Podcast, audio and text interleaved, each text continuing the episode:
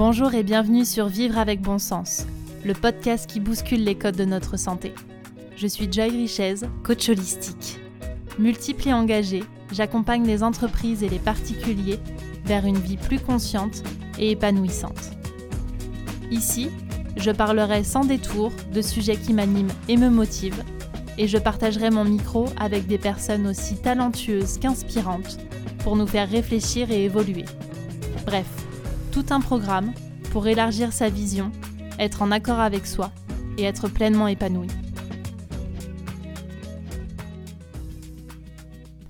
Bonjour à tous et à toutes, bienvenue dans ce nouvel épisode de la série Le courage d'être sincère.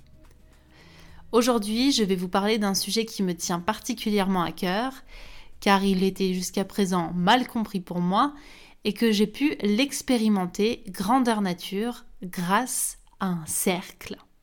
Je vais vous parler du pardon. Car oui, j'ai participé au cercle du pardon selon l'approche d'Olivier Claire. Alors qu'est-ce que c'est?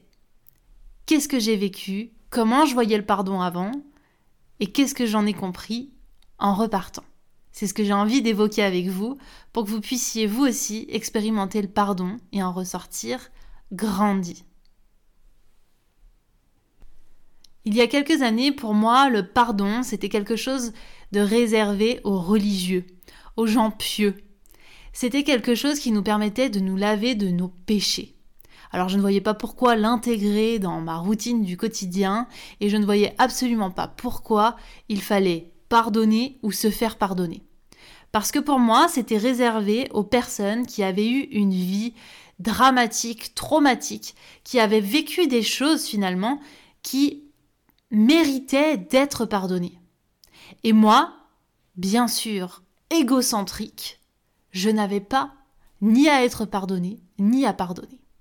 Comme si mes émotions étaient tellement enfouies au fond de moi que je n'avais pas conscience que j'avais été à un moment donné dans ma vie meurtri, blessé, humilié ou en colère. Et je crois qu'il n'y a aucune personne sur cette terre qui, de toute sa vie, ne rencontre pas des moments où on est blessé. Que ça vienne d'une perception, que ça vienne d'un acte volontaire ou non, ce n'est pas ça l'important. C'est finalement ce que l'on a ressenti. Et chacun d'entre nous, dans notre vie, on rencontre des moments où on a l'impression vraiment d'avoir ce cœur brisé. Vraiment d'être déçu au plus profond de nous. De ressentir cette colère, cette haine, cette souffrance profonde, sans pour autant avoir vécu des choses excessives ou extrêmes, sans avoir rencontré des traumas bouleversants. Et moi, je faisais partie de cette catégorie de gens qui pensent avoir eu une éducation banale, classique, avec une vie tout à fait normale, et puisque je n'ai rien de traumatique, eh bien, ça ne justifiait en rien mon envie et ma passion pour pouvoir déconstruire certains conditionnements que j'avais et surtout pour pouvoir accéder à plus de sérénité. Comment je peux prétendre vouloir plus de sérénité alors que je n'ai pas vécu de traumatisme? Eh bien, c'est parce qu'en fait, je ne plaçais pas le curseur au bon endroit. C'est-à-dire que pour moi, le pardon, c'était pour les grandes occasions. Alors que le pardon, ça peut être aussi pour, entre guillemets bien sûr, les petites choses qui accumulées font des grandes souffrances. Les petites moqueries à l'école, les amis qui vous trahissent, les amis qui vous quittent, les parents qui vous déçoivent, les personnes que vous perdez de vue, les gens avec qui vous avez des disputes, des incompréhensions, ceux qui vous ont manqué de respect, ceux qui vous ont humilié. Toutes ces personnes ont pu à un moment donné vous blesser et créer des mécanismes de défense qui méritent qu'on s'y attarde. Et de moi-même, si je me regarde avec une sincérité optimale, je me rends compte que j'ai blessé, que j'ai menti, que j'ai déçu, que j'ai brisé des cœurs, que j'ai entretenu des silences, que j'ai argumenté dans des disputes, que je me suis laissé emporter par des émotions, que j'ai dit des mots que je ne pensais pas, que j'ai humilié, que j'ai rabaissé, que je me suis moqué. Et pour toutes ces raisons, je fais aussi partie de ces personnes qui doivent demander pardon. L'histoire que je me racontais, si je m'avouais tout ça, si j'avais le courage de regarder tout ça en face et de le poser sur la table, c'est que si j'avais besoin d'être pardonné ou de demander le pardon, c'est que je devais être une mauvaise personne. Car dans mon inconscient, pardonner à quelqu'un ou être pardonné, c'est qu'on a fait des actes qui génèrent ça, qui demandent ça. Et encore une fois, pour moi, le pardon, c'était uniquement pour les gros événements, pour les grands traumatismes, réservé aux violeurs, aux tueurs, mais absolument pas aux choses du quotidien. Quelle erreur d'avoir pensé ça, quel mensonge je me suis raconté à moi-même, pour continuer à entretenir cet égocentrisme poussé au maximum, voire ce narcissisme de croire que je suis une personne si parfaite que moi, je n'ai pas à être pardonnée et je n'ai pas à demander pardon. Et à partir du moment où j'ai compris que cette quête de vouloir être une bonne personne n'était qu'une illusion pour nourrir mon ego et mon narcissisme, eh bien, j'ai compris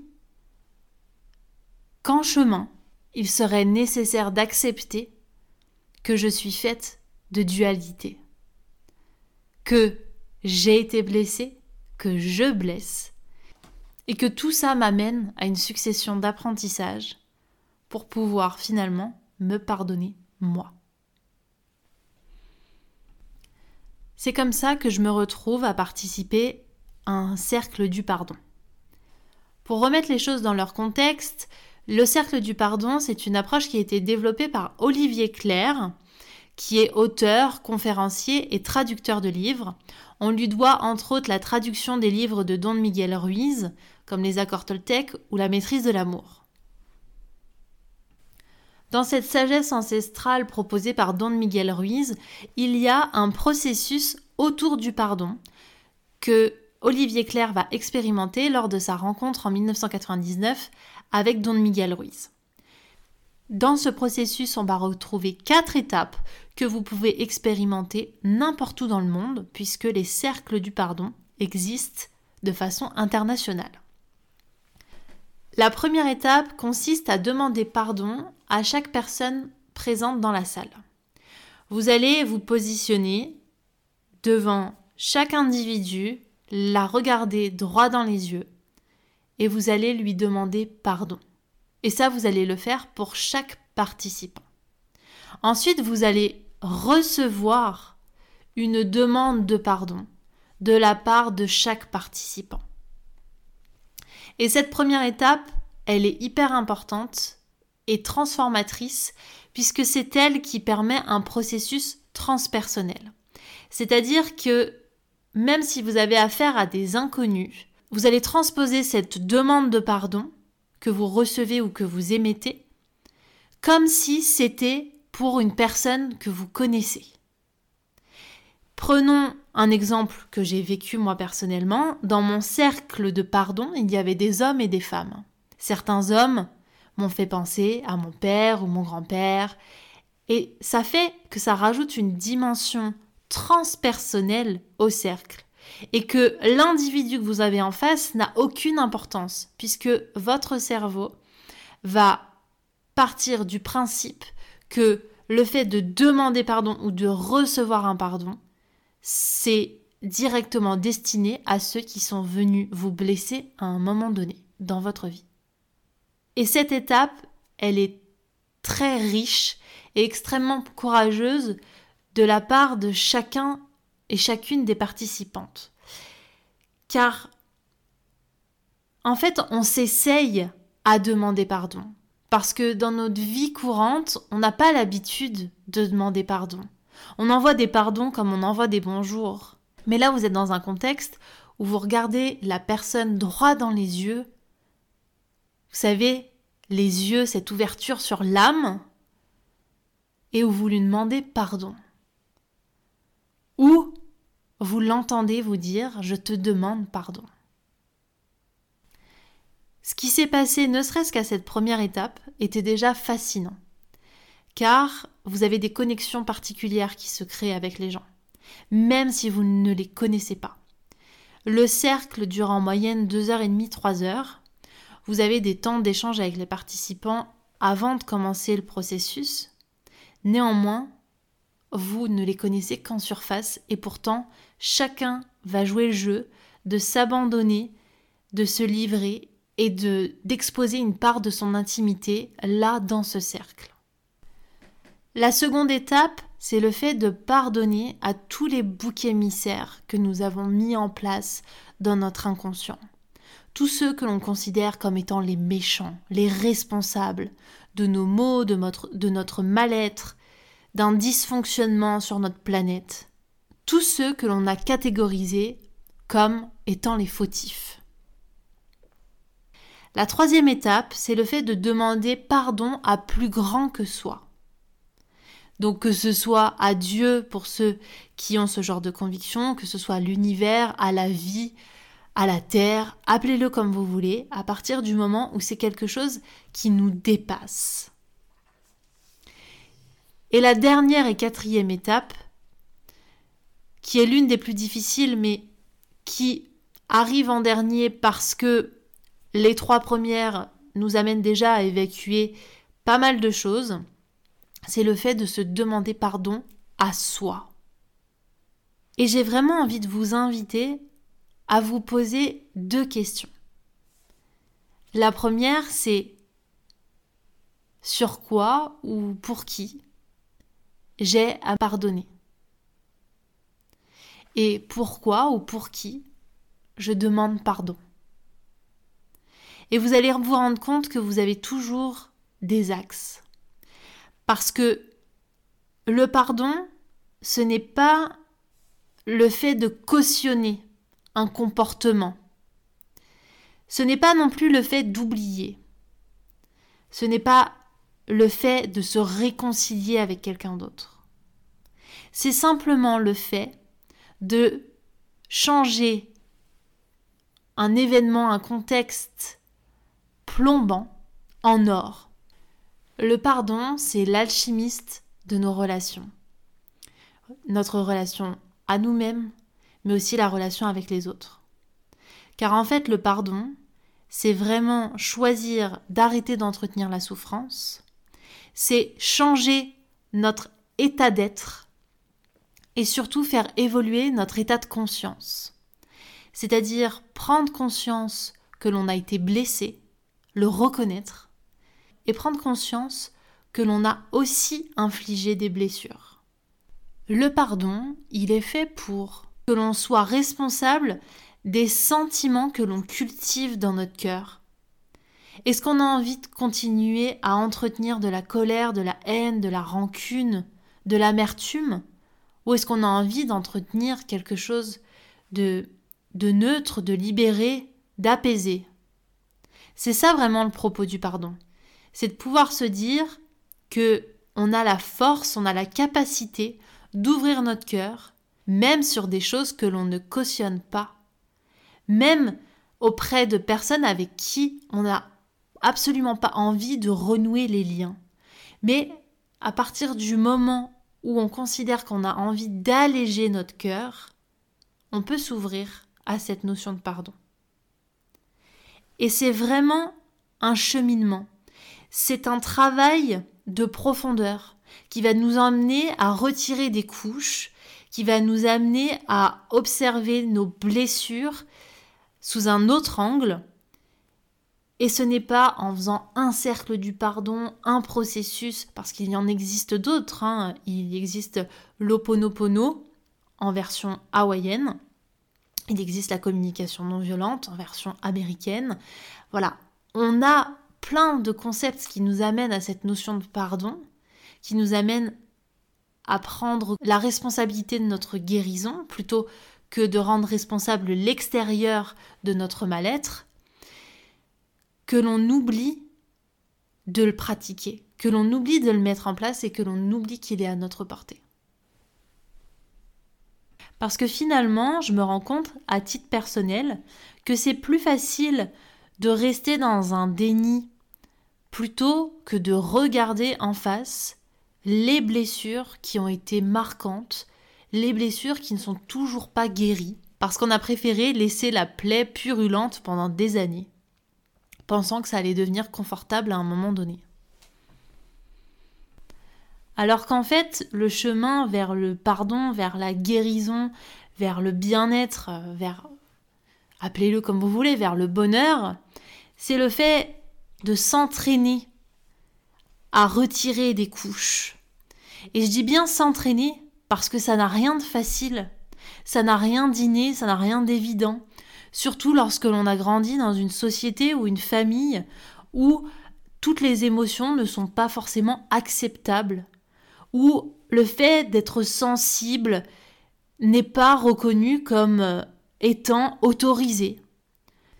Et moi, je trouve ça hyper sincère et courageux de s'abandonner à ce qu'il y a vraiment. Et j'utilise vraiment volontairement ce mot abandonner parce que quand vous faites ce genre d'expérience, quand vous entreprenez aussi un travail sur vous en étant accompagné, vous acceptez de montrer votre vulnérabilité. Et ça fait que vous ne le voyez plus comme une faiblesse, mais plutôt comme une force. Et je me souviens, il y a quelques années en arrière, j'aurais jamais pu faire ce genre de cercle. Parce que pour moi, venir délivrer une certaine réalité, une certaine intimité, c'était faire un aveu de faiblesse. Comme si j'allais donner des armes à ceux qui m'écoutent. Pour qu'ils s'en servent contre moi. Justement en étant humiliant, méchant euh, et tout ce qui va avec. Et à partir du moment où j'ai dépassé cette notion de vulnérabilité est égale faiblesse et que je l'ai associée à vulnérabilité est égale force, j'ai voulu développer ça. J'ai voulu aller à la rencontre de ce qui était douloureux en moi pour devenir mon propre alchimiste. Parce que ce qui se joue grâce au pardon, grâce à l'acceptation, grâce à ce processus, c'est de décider de lâcher les armes, de décider, du coup, en finalité, de se pardonner à soi et de se voir tel que l'on est, à savoir complet, et que tout en nous est acceptable et que tout en nous est pardonnable pour soulager et guérir notre cœur. Pour conclure, je voudrais rappeler certaines leçons que j'ai retenu de cette expérience, c'est le fait de lâcher le contrôle, à la fois sur mon mental, mais aussi sur le processus, la vie de façon générale. De toujours chercher à savoir ce qui va se passer, ce que je vais ressentir, ce que les autres vont penser, etc. Et de vraiment vivre l'expérience. Et que au-delà de tous les concepts dont je viens de vous parler, vraiment, c'est la notion de vécu qui est important. Et la leçon, c'est ça, c'est arrêtons de nous contenter de simplement écouter, lire des bouquins. En fait, mettons les, les mains dans le cambouis. Allons à la rencontre de cette personne extraordinaire que nous sommes. Parce que vous allez découvrir des pépites derrière vos douleurs, derrière vos traumatismes, derrière toute cette souffrance qu'il y a. Et vous allez pouvoir la transmuter. Et c'est ça, toute la beauté et tout le courage que je vous souhaite d'avoir pour aller à la rencontre de vous-même. Bien sûr que ça demande du travail, de la répétition, mais je peux vous assurer que derrière les challenges que vous allez rencontrer et que vous rencontrerez toujours, parce que je tiens à vous le dire que dans ce chemin, même si vous retirez des couches, il y a toujours de nouvelles couches derrière, eh bien, ça va vraiment vous demander d'être cet être sincère et loyal envers vous-même. Et avoir le courage d'être soi et d'avancer avec sincérité, c'est l'un des plus beaux cadeaux que vous pouvez vous offrir. Je vous remercie infiniment pour votre écoute. J'espère que cet épisode vous aura éclairé sur la notion de pardon et que vous aurez envie vous aussi de l'explorer et de l'incarner. Si cet épisode vous a plu, n'hésitez pas à le partager, à le commenter sur Apple Podcast ou à laisser une note. Et si vous avez envie d'aller plus loin, vous pouvez toujours me retrouver sur mon accompagnement en individuel Push, cet accélérateur de courage, où vous pouvez également vous lancer dans l'exploration Révolution, un programme en ligne qui est maintenant disponible en autonomie pour vous permettre de transformer votre vie en une aventure palpitante. Je vous retrouve très vite pour la suite. Je vous embrasse.